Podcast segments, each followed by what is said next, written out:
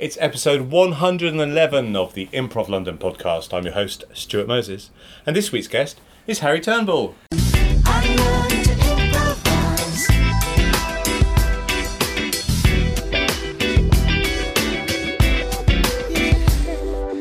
Hello. Hello, how are you? I'm very well, thank you. Hooray! Yeah, it's uh, it's a good day.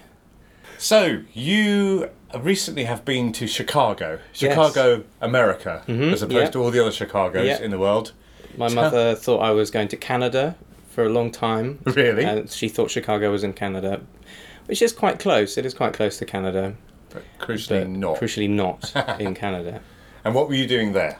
I was doing the IO Theatre five week intensive, which is, as it sounds, very intense, and it is also five weeks long. Hmm, I'm going to need more details than that. Yeah.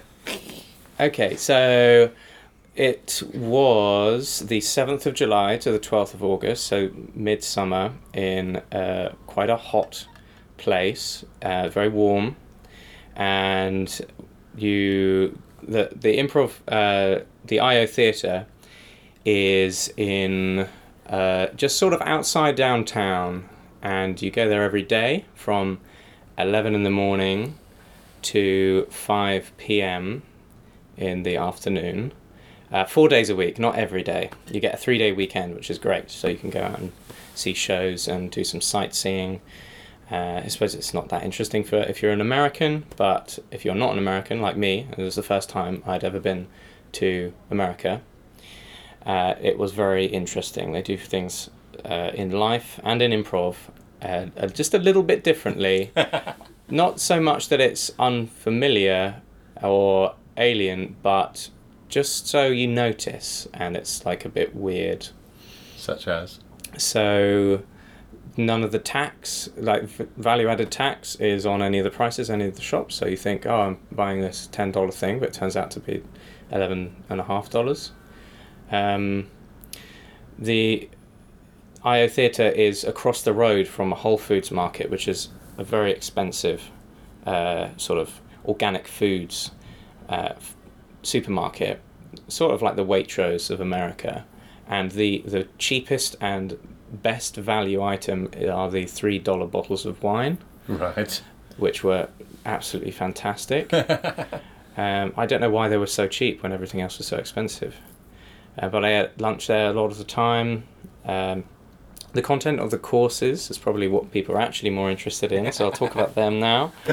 It's five weeks, so each is um, represents one of the eight week courses. So there's five levels one, two, three, four, five that you would each usually do in eight three hour sessions once a week, but you just ram them all together and you complete them in four days of a week. And so it's very high intensity. Um, there's a lot to learn. There's a lot of notes being taken by everyone.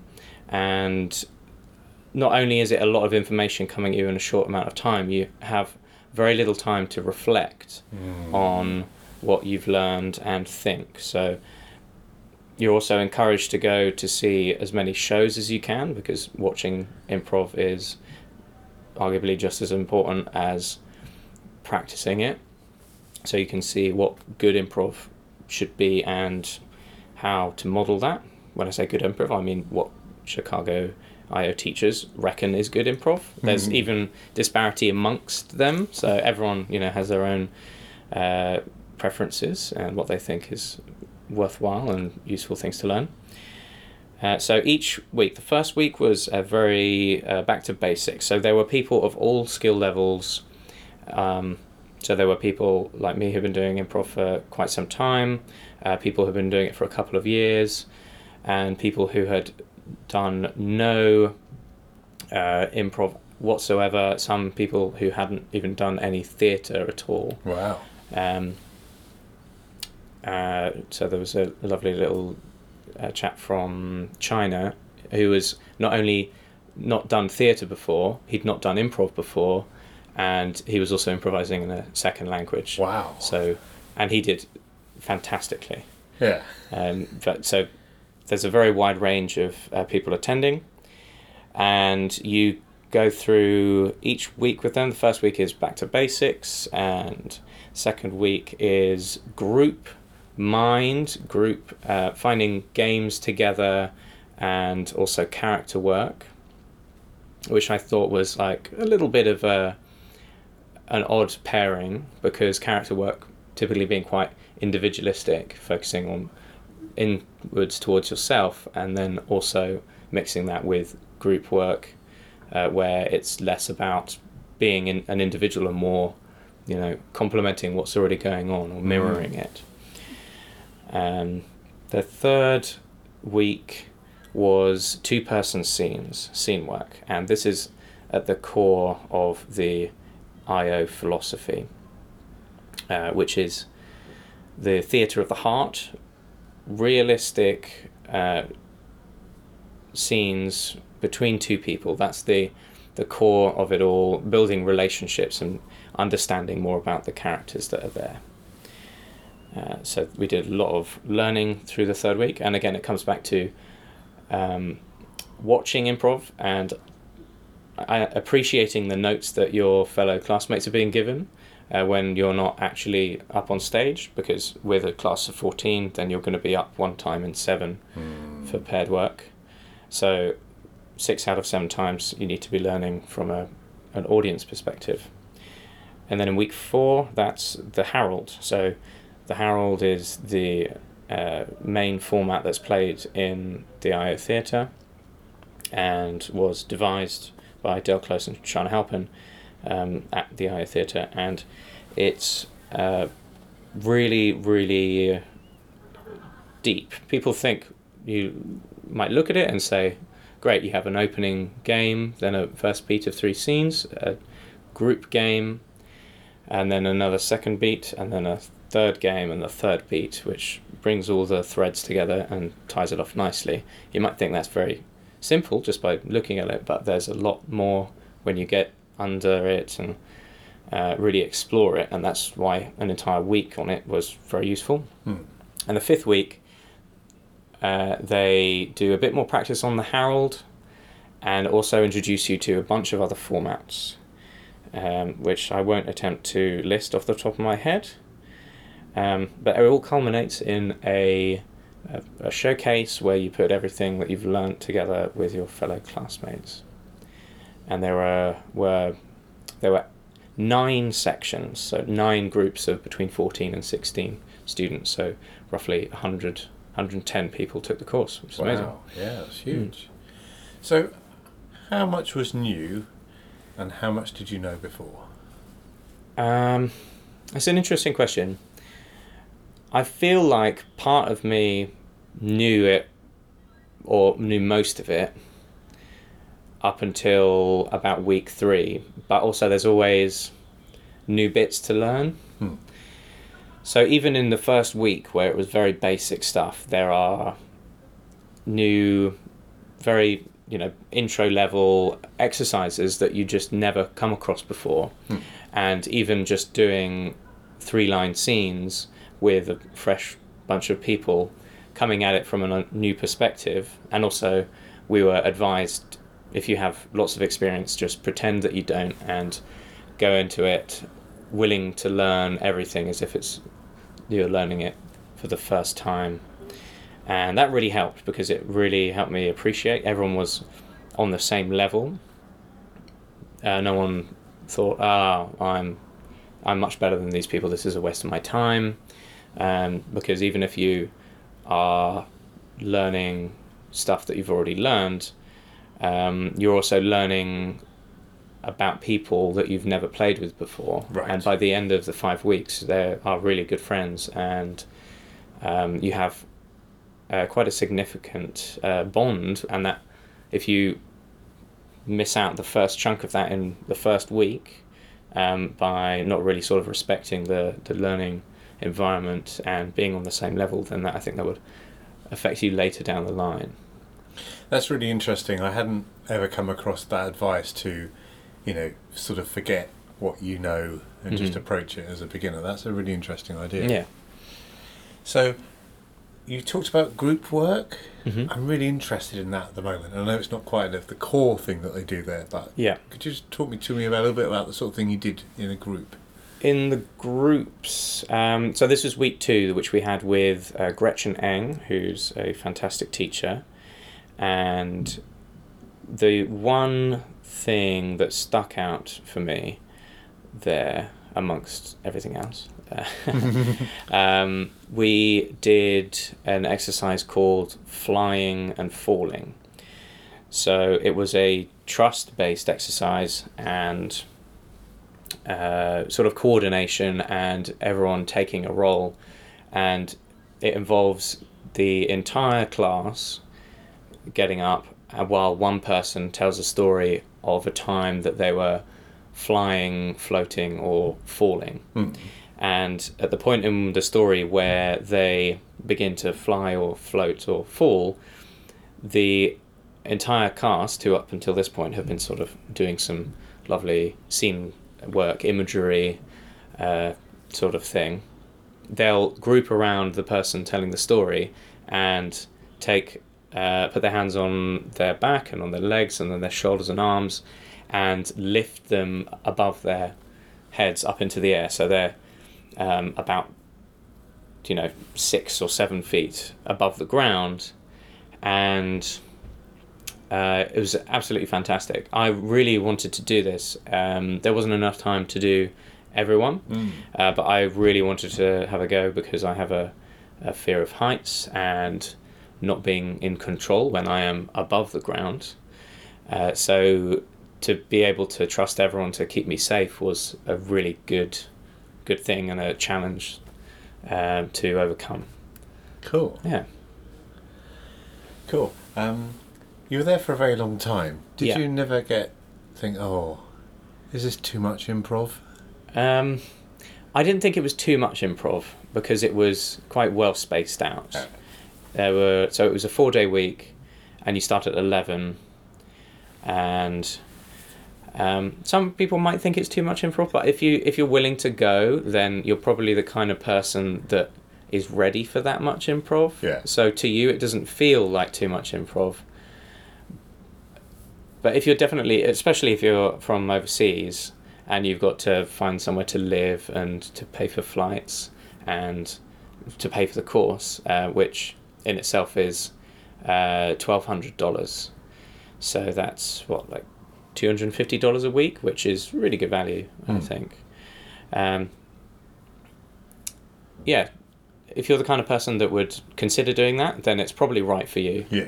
It's the right level. And it's really good. It's really great to immerse yourself and not have to worry about any other things. Um, some people really went above and beyond. There was one gentleman Amir Khan uh, who lives in Vancouver. Uh, hi Amir, Amir if you listen to this.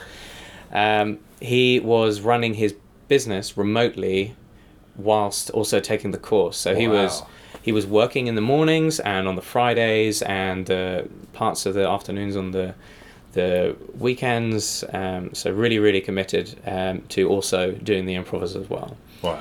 Um, but for me, it was nice to not have to to worry about anything else, and just focus completely on that, and have lions on the weekends after going to see shows every night, um, and just have a faff around in in old Chicago town as well. Cool.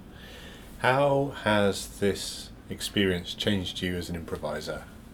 Uh, I think it's changed me significantly because now I'm thinking, well, why aren't I doing improv six hours a day all the time? And uh, it really has put me onto the idea that improv is the right sort of life calling for me. That sounds a bit, No, that a bit, you were sort of, you know, I but think I think if someone's listening to the uh, 111th, 111th episode of a podcast about Yeah. improv, they're probably on board with those sort of statements. Yeah, yeah.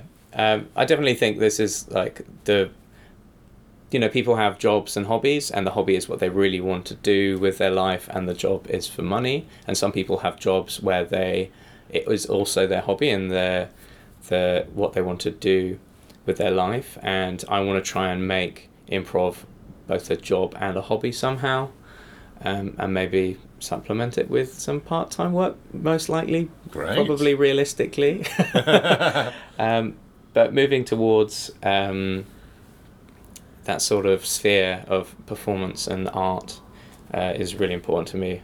So I'm really throwing myself into any improv-related activity in London now as well, um, as I was before, but now with a renewed vigor. I Mm. think. Excellent, excellent. Um, you're also a member of Gamez, Yes. the third member of. The Gamez? third member, I believe, to be on the the podcast. Oh, I see. Yes, not the third member. Um, yeah, not like Steve Rowe um, emailed us all saying you are number one and You are number Gamez the two." first, you are Gamez the second, and you are Gamez the third. Yeah, oh, I'd feel bad for for whoever would be number twenty. Um, There's quite a few of us.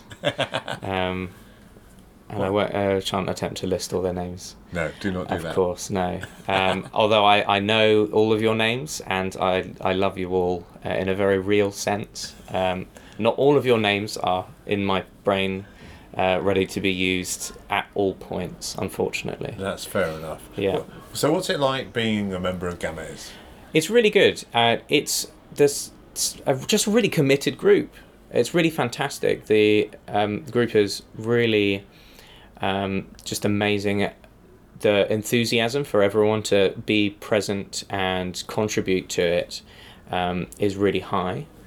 Uh, in it's definitely very sort of co-creation in terms of the way that we run it. And if anyone has an idea of a new game, um, an old game that wants to be renovated or something that want to try. Um, everyone's very able and willing to pipe up and say, "Hey, why don't we do this?"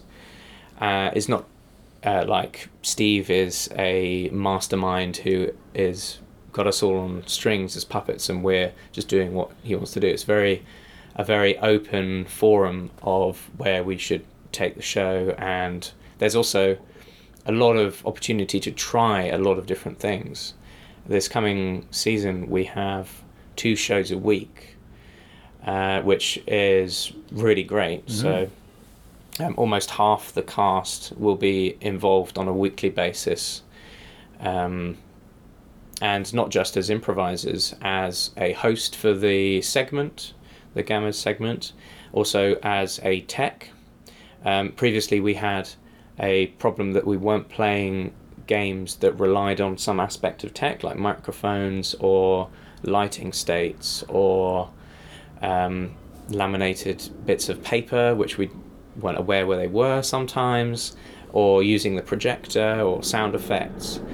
Um, we weren't using those because we weren't confident that a, a tech um, would be able to do it, and with quite a high impact and high energy short form set, we wanted everything to to work Yeah. because often Gamez opens the night. Um, so put your best foot forward for, uh, first. Uh, but now we have a um, a member of the cast, um, and we're going through training um, members of the cast as techs at the Miller to be able to support those more technical um, improv games. And there's also a just an ob- observer there to give external notes Ah, that's interesting. because a lot of times that doesn't happen. People um, train with maybe a coach, but the coach isn't there at every show to pick up on um, bits and bobs. But we are, are all our own coaches, um, but we're always, the coaches are always external to that show, That's interesting. um, which I think is helps them be a bit more, you know, non-biased or have a, an objective uh, sense of how it went. Yes, and I think having that sort of process in place, it makes it easier to deal with than just you know team members giving each other notes, which is just a complete no-no as far as I'm concerned. But if Mm. you've got one person and they are that playing that role for the evening, Mm. I think that that sounds a really good solution. I've not heard that before. Yeah, yeah, it's pretty good. I would recommend it to anyone who is thinking, why is why is something sticky? Why is it crunchy? Um, have someone sit out and just watch, and then maybe another person the next show, and then compare notes and see Mm. if there's because if there's any commonalities, then that might be a sort of systemic issue with the the show that you're running at the moment, hmm um, rather than picking up on individualistic things. Because some things just go wrong, or Yeah. someone's not quite on the ball in that particular moment in time. Um, but yeah, good advice by me. Thank you very much. Well done. uh, what's your favourite short form game to play? My favourite short form game, uh, the one that always springs to mind, is Arnie, and I think this was uh, conceived at one of the Hoopla marathons. Uh, it's A fertile ground Yeah. for esoteric ideas. yeah. Uh, so the way this works is we do uh, we reconstruct a movie, um, an abridged version, of course. Uh, that does not star Arnold Schwarzenegger, but all the characters in the reconstructed movie are played by Arnold Schwarzenegger, Excellent. and um, it's just it's always very amusing. Um, not only because it's ridiculous to hear Arnie play roles that he he possibly couldn't or should never play. Um, it's al- always fun to see what range of Arnie impressions people have, um, and how. Also, another thing about Gammas is how willing we are to give it a go and to fail. Everyone has this just complete sense of almost recklessness in their attitude to throwing themselves into games. Um, we do practice them, of course, and that does ensure a sort of minimum level of quality. Everyone's had a chance to practice them, but if you're not feeling confident that you can do it, everyone is very happy just to go in there and give it a go, regardless of how um, competent they feel Yeah. at, at what is required. That sounds great. Cool. I recommend you get along to the Miller and check them out. Yeah, Thursdays and Saturdays uh, at 8 p.m. Cool. You're also, is it artistic director of the nursery original? What's what's your No, just official a, title? Just a director You're a of director. nursery original number nine. number nine, and the number nine goes by the name of. Behind the scenes at Studio Mandelbrot. Uh, so it's uh, being advertised for auditions. Um, I know this is coming out uh, on when, the, the the Wednesday before the deadline. So um, if you haven't auditioned and you'd like to audition, you have until the end of this week, I think. If you're listening when this comes out, Yeah. Yeah, so it would be the end of the week, uh, the week ending the 9th of September uh, is the deadline. Uh, so the what is this? This is a show uh, behind the scenes at Studio Mandelbrot. So it's a show within a show, and the show within the show inspires a standalone show.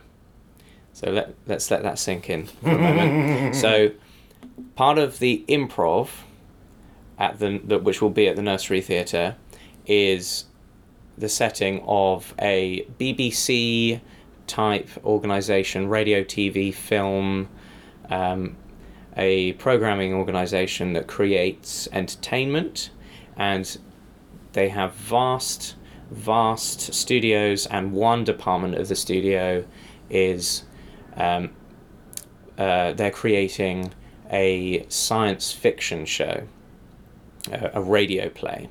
So think sort of um, Star Wars or Star Trek or um, Hitchhiker's Guide to the Galaxy, um, which was in fact a radio play back in the day. I think that sort of thing, and we're viewing the behind the scenes um, exploration footage of that. And so the writers, the directors, the voice actors, the sound effects artists, they'll all be going about their daily lives at the studio and they might have interactions with people that inspires them to write that into an episode because it's sort of by the skin of the teeth. Um, it's made each week for that week. Much like this podcast. Yes. um, and so they go through this sort of writing process, and the second part of the improvised stage show um, will be the show within a Ah, show. Excellent. So that that's uh, called Asteroids. That's the working title at the moment, or the code name for the show. and asteroids uh, is set on a bunch of asteroids and it allows for a sort of anthology scenario so different things can be happening separately on different asteroids set in the same universe but not necessarily having to overlap or be part of the same narrative structure uh, which is designed to be very freeing for the improvisers uh, week on week as they perform these and devise them in the moment. And so there may be a, a table read scenario where they go through the script for that um, the asteroids uh, script for that week or little vignettes of what might be inspired to be written by what's um, going on in the the writers and directors and the studio people's lives at that point. And all of the asteroids content the table reads and the little vignette scenes they will inspire a standalone radio play uh, which will be released at a, a later date. Oh right. So the, the idea is it's a devised show, Yes. a devised radio play, where the devising process is also uh, a show that is entertaining to watch. Wow. And a show in its own right. That's really interesting. Yeah. Yeah. Um, it took me a while to get my head around it as well, um, even though I'm directing it. And uh, every time I explain it, I actually get better at explaining it. So, um, yeah, uh, it's it's a really interesting idea, and certainly the sort of innovation that the Nursery Original program has allowed. And um, I think the the uh, people of uh, London who are improvisers will um, do a great job um, in portraying it because there's certainly a rich and a, vari- a wide um, swathe of talent uh, to be drawn upon. Yeah. Yes, I agree. What What will you be looking for in the auditions? Uh, the auditions, um, people who uh, know the Harold, that's a plus. Um, who know sci-fi, that's a plus, but not necessarily um, the be all and end all. Um, we're looking for people who are uh, willing to try something new um, and to uh, learn um, as if they had not learned anything before Nice. um, because this is going to go into quite a new ground. We're going to break into something that hasn't been done before, and so part of the process will be how far can we actually take it, and how far can we get to that sort of fully formed episode within the stage show. Hmm.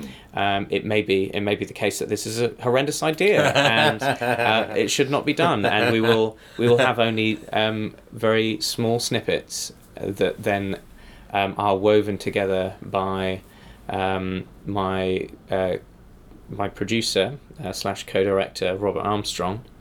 He'll be heading up the uh, the transformation from the stage show to the finalized radio play, um, and also the the way that we're thinking about the radio play is that um, potentially it can be uh, built up to a greater level. So we may um, start as a radio play, but we then may underscore it with some uh, visuals and animation, perhaps, to further illustrate it, and maybe move it towards even a sort of animated um, TV show series, Wow. um, if possible.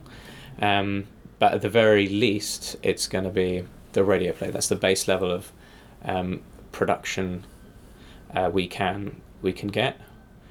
Um, but who knows? The sky's the limit potentially. That sounds amazing. Where Where did the idea spring from? What was your first Um, inspiration?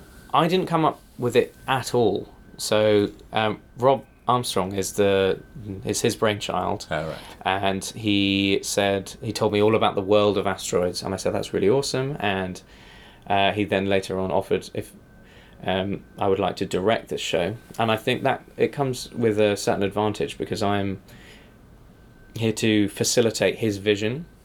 Um, I don't need to worry about any of the thematic elements. I just need to essentially coach the team to perform a good improv show Mm-hmm. and uh, all elements of the the theme and the the content and what sort of world we create for well which is the world of asteroids that's all decided by Rob and then I interpret that and feed it back into the team um, it's quite a good division of labour, I think, because it would be a lot to take on by one person, and that's why Rob um, offered for me to direct. Cool, that sounds great. Uh, but this isn't the first nursery original you've been involved in. No, that's correct. Um, I was part of the cast of Castles in the Air, uh, which was what was that? Sort of March time, I Mm. believe. Um, which was a really great experience, really enjoyable. Um, um, I do really enjoy uh, Studio Ghibli, and it's it's sort of like um, a genre unto itself. Um, of course, it has elements of fantasy and sci-fi, and it's animated. But what it is is so much more than the sum of its parts. It really has this very visceral magic, and to really get to grips with that is, uh, and then translate that into an improv performance was a really satisfying experience. Cool. Um, we also we're we're done with the run now, but we are not done with castles. So there is we're going up to the Birmingham Improv Festival. Oh, brilliant. I'll hopefully Uh, see you there. Yeah, uh, we're we're playing in the evening of the twenty eighth of October, which I believe is a Sunday, Cool. and uh, yeah, um, it'll be really nice to have everyone back together. Yeah, yeah, yeah. Um, we're already looking at other other venues around the country, other improvisers um, who might want to have us over to to guest. Um, so look out uh, for the on the Facebook page for more details if you still want to see more Studio Ghibli improv. That's great, and I love I love the idea of getting out there and going to different parts of the country. Um, and I Mm. was up at the Birmingham Improv Festival last year and had a really great time. So I'm sure you'll have a very great time there too. Yeah. Cool. And we're one of the reasons we're recording tonight is that we you you have organised an evening with Izzy Sudek Mhm. called We Talk Off Stage. Yes. Tell me about that. Yes. So um, if you listen to Izzy's um, episode of the podcast, uh, you'll be uh, somewhat familiar with this. I, Um, can't- I don't like to presume that everybody's listened to every episode. no, uh, that's true. So That's I how I, get away with repeating the same stories. Oh yeah. um, so I, I shall explain um, once more From your perspective. from my perspective. Yes. So um, I have, for most of my improv life, um, found that there's a, a, a sort of funny um, thing to notice about some improvisers uh, that they're incredibly powerful and confident on stage and then might be very reserved off stage when you've just finished the show or your jam and you're in the bar chatting. Um, and I, I wondered why is this? And how can they be so um, you know such an explosive personality on stage um, and be so good at conversation um, there and so willing to involve themselves and yet be um, not quite so much of that as a uh, you know just a, their own person their own personality um, not to say that there's any problem with this but it does lead me to think like I wonder I would like to know more of this person because um, I'm sure they are um, you know a very fascinating person but they do have sort of locked themselves down so sometimes it's difficult to penetrate um, into the sort of uh, inner workings of someone.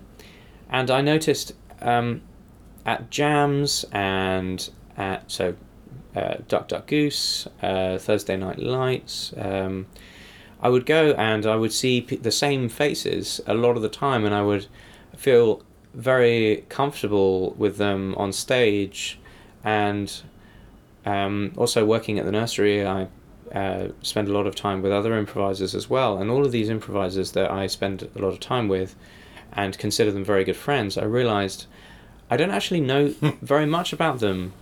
Um, I just feel very comfortable because we've been improvising for for um, some time. Um, so I feel like we're friends, and we are friends, but I just don't know what they do and what their other passions are, and about their family, and about the way that they, um, you know, think about politics or think about sport. If they um, support any any particular charitable causes, all of these things that um, you don't really have. And I thought, well, uh, what would be a good way to sort of access that? And that's to encourage improvisers to talk about things other than improv. Because a lot of the time, Oh, I mean, personally, I Yeah. discourage that. well, here it's here it's fine because that's what people come here for. But um, to finish a jam and having done uh, improv for two or three hours and watched a lot of improv, um, people then go to the bar and say things like, "Oh, well done! I really like that scene. That was really great. It was so funny." And then the other person would say, "Oh, thanks. I enjoyed your scene. It was really great. It was so funny." and then the the conversation sort of ends and fizzles out, and it really just takes sort of a bit of a an oomph from someone to to get it going. And what do they have all have in common? Improv. So they talk about what classes they've been on, what their little um, sort of personal philosophies are, and that's great. That's a really interesting thing. It's why we all do improv to, you know, experience it all from every different perspective. But also, I want to know more about um, the individuals because I think then you would know them better as a person, um, especially in teams. Um, you can learn more about a person, uh, and that will result in more genuine and realistic relationships Mm. on stage, which Definitely. is my favorite kind of improv. And um, I'm part of a two prov with uh, Joel Huck. We do Friends Anemones together, and that is our style of improv. Very, um, you know, realistic relationships, even if it's in an unrealistic context. The relationship is realistic.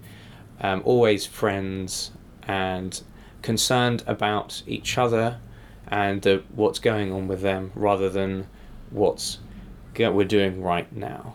Hmm. And so, to help practice that muscle, this event, um, we've designed it. Uh, there'll be a bunch of questions uh, that you can pr- use to practice talking about things other than improv. Uh, so, it's sort of like guided topics, um, as well as a bunch of uh, group sort of inverted commas jam exercises uh, that are improv games or scenes, but have a uh, conversational context, like cocktail party or true life monologues, um, or an Armando sort of thing, but the scenes are not. Um, it's more sort of like more of a monologue Armando, Hmm. Uh, which I've termed the Armandon and on and on, and on. um, where you do a, a little um, true life monologue, and that inspires. If it inspires someone, they can come and give another true life monologue, and then you might see a little sort of vignette um, of that, similar to a, a, a living room. Living room is also a good example Hmm. of that sort of real life conversation. Um, so yeah, um, we're doing uh, the first one um, at time of recording tonight. So at the time of uh, distribution um, over the sound waves, uh, it will be last week, and um, I hope it went really well. I'm sure it did. and that we planned many more dates. Um, uh, we concentrated very much on the first one um, and getting that right before we decided to program a bunch more in. But I think it's a really interesting idea, and I think it's quite an original idea, Hmm. and it's I think it's something that's very useful because I tend to talk to people about improv, hmm. um, and yes, it'll be interesting having some tools or techniques to not talk to people about improv. Yeah, So like even as uh, a basic as question as uh, "How are you doing?" and I don't want the answer. Fine, thanks. Hmm. That um, very strong sort of and brave Yeah, is what I go for. yeah. Strong and brave. You're feeling strong and brave. yeah, I'm trying to get it to catch on. Hmm. Strong and not brave. already catching on. I'll say it. Oh, that's nice. Yeah. Thank you. strong and brave. Um, I think for like a sort of time, um, taking up time perspective, people do usually just say fine, uh, but then it becomes a bit of a habit. So to break that when you are uh, with someone and you have time to converse, um, just break out of it straight away. Because sometimes even when you're talking with a good friend, you might just have a bit of ten minutes of the first, um, the beginning of your interaction might be very small talky when you you do actually know each other quite well, you could just go straight into the, the big talk. Um, and then hopefully that's what we're going to inspire with this event. Cool. Is it better that people say I'm fine or that oh I'm really tired? Oh, it's better that people say I'm really tired. Yeah. Because then I can ask, what have you been doing that's been making you so tired? Because if you say I'm fine, what what do you, what have you been doing that makes you fine? Hmm, just you know normal stuff. Normal stuff. That's when really. and in fact it's a lie because you might be feeling really tired and then well then you might think oh actually I I'm not fine I am really tired and then you're you're sort of back on tro- track with the honest conversation um, with the big talk Big talk. Hmm. Cool. Let's have more big talk. more big talk Uh, let's go back in time.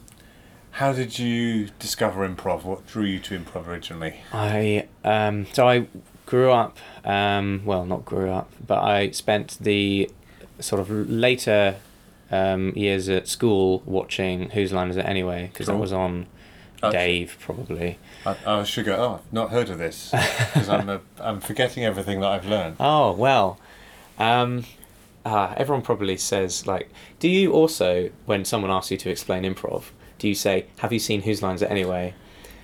Yes. And if someone pe- say yes, then oh, good. So you've got a bit of an idea of like the tip of the iceberg, and that's a good jumping off point.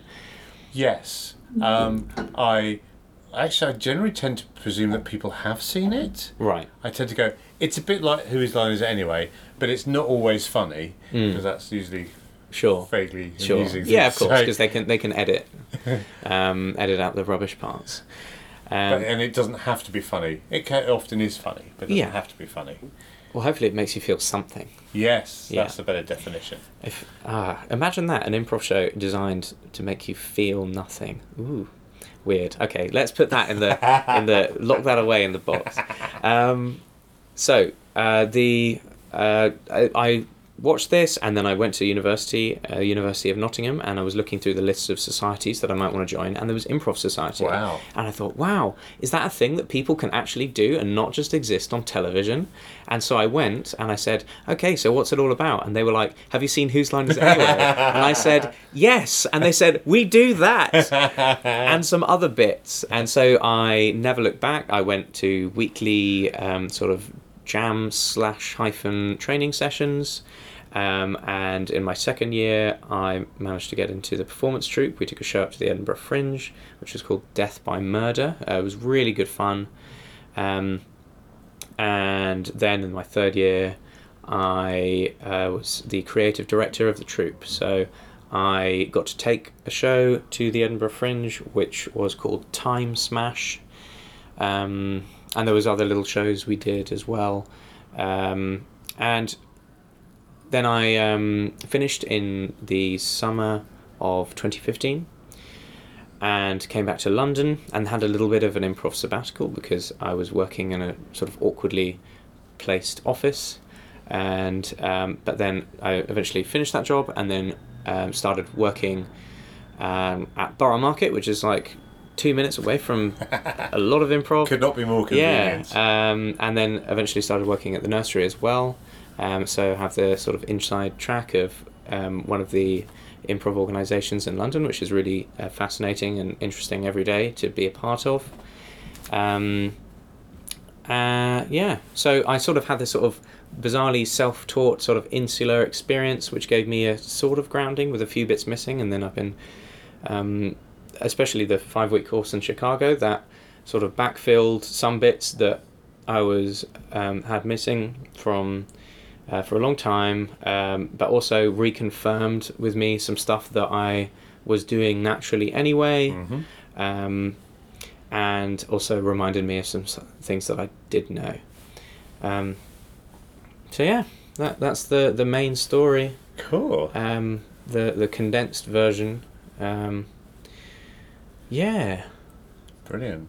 And you brought it around nicely. Uh, started in Chicago and and ended ended, in in Chicago. Chicago. Yeah. Apart from I have a few quick fire questions to okay, finish with. shoot.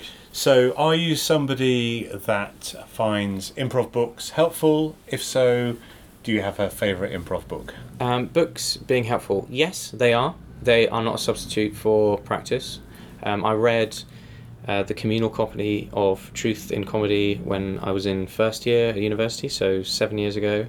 Um, I've forgotten it all, so I probably should re relearn it. And also, I don't I don't have the context that I had Mhm. um, now, so it probably will do a lot more for me now. So, if you do have any books that you have access to that you read maybe a few years ago, maybe reread them. Maybe you'll pick up something new. Um, I, my favorite book is um, Jill Bernard's Small Cute Book of Improv. Yes, that's great. Um, it? it's only a fiver. Uh, there are copies at the nursery, and you can also um, buy them online. And uh, you'd have to pay shipping, but it will come direct from Jill Bernard, and she'll draw like a, a bunny rabbit or something in it. Um, she's very affable. You can ask for whatever, and she'll she'll probably do it.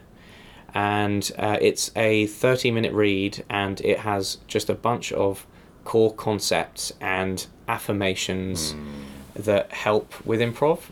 It wouldn't give you any um, grounding if you didn't know very much or anything at all, but as a more experienced improviser, it does sort of help you um, realign your sights on some things that through all of your um, exciting adventures may have fallen to the waysides and Hmm. help you sort of home in back on some core concepts that very, really are very important.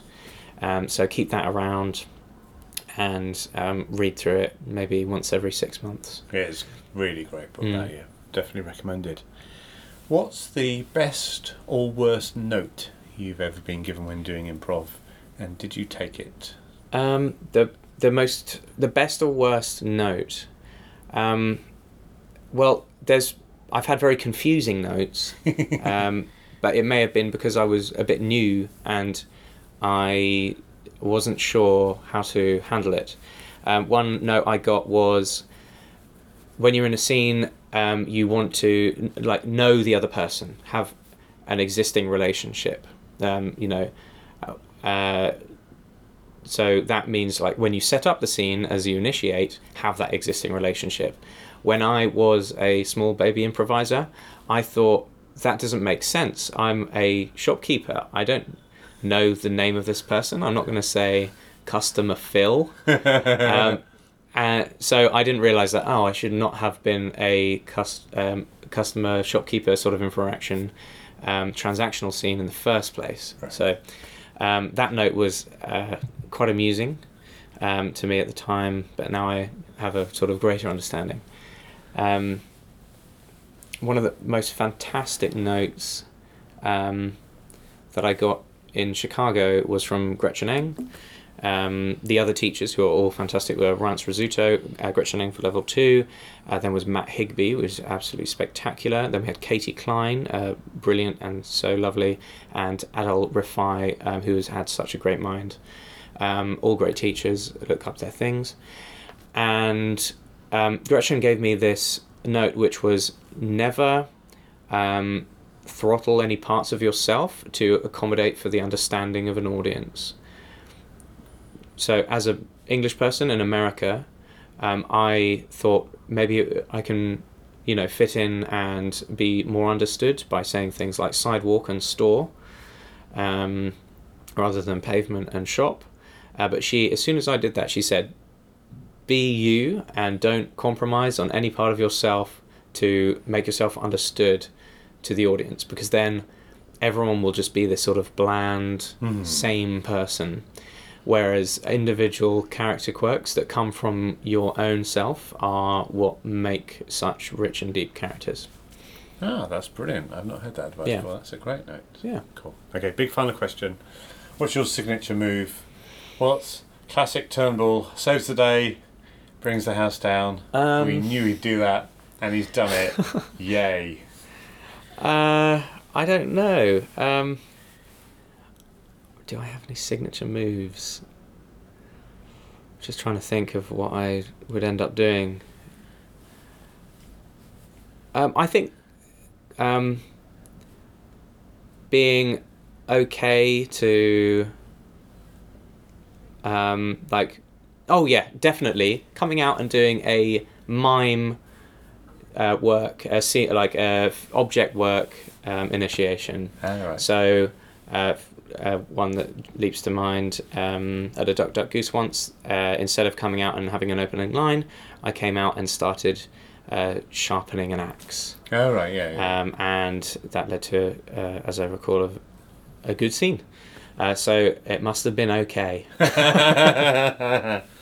That's all we can hope for. Yeah. That we do a good scene. Yeah. We must have been okay. Hmm.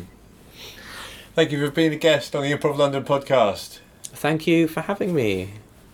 Yay! Yay! I made this. That's improv!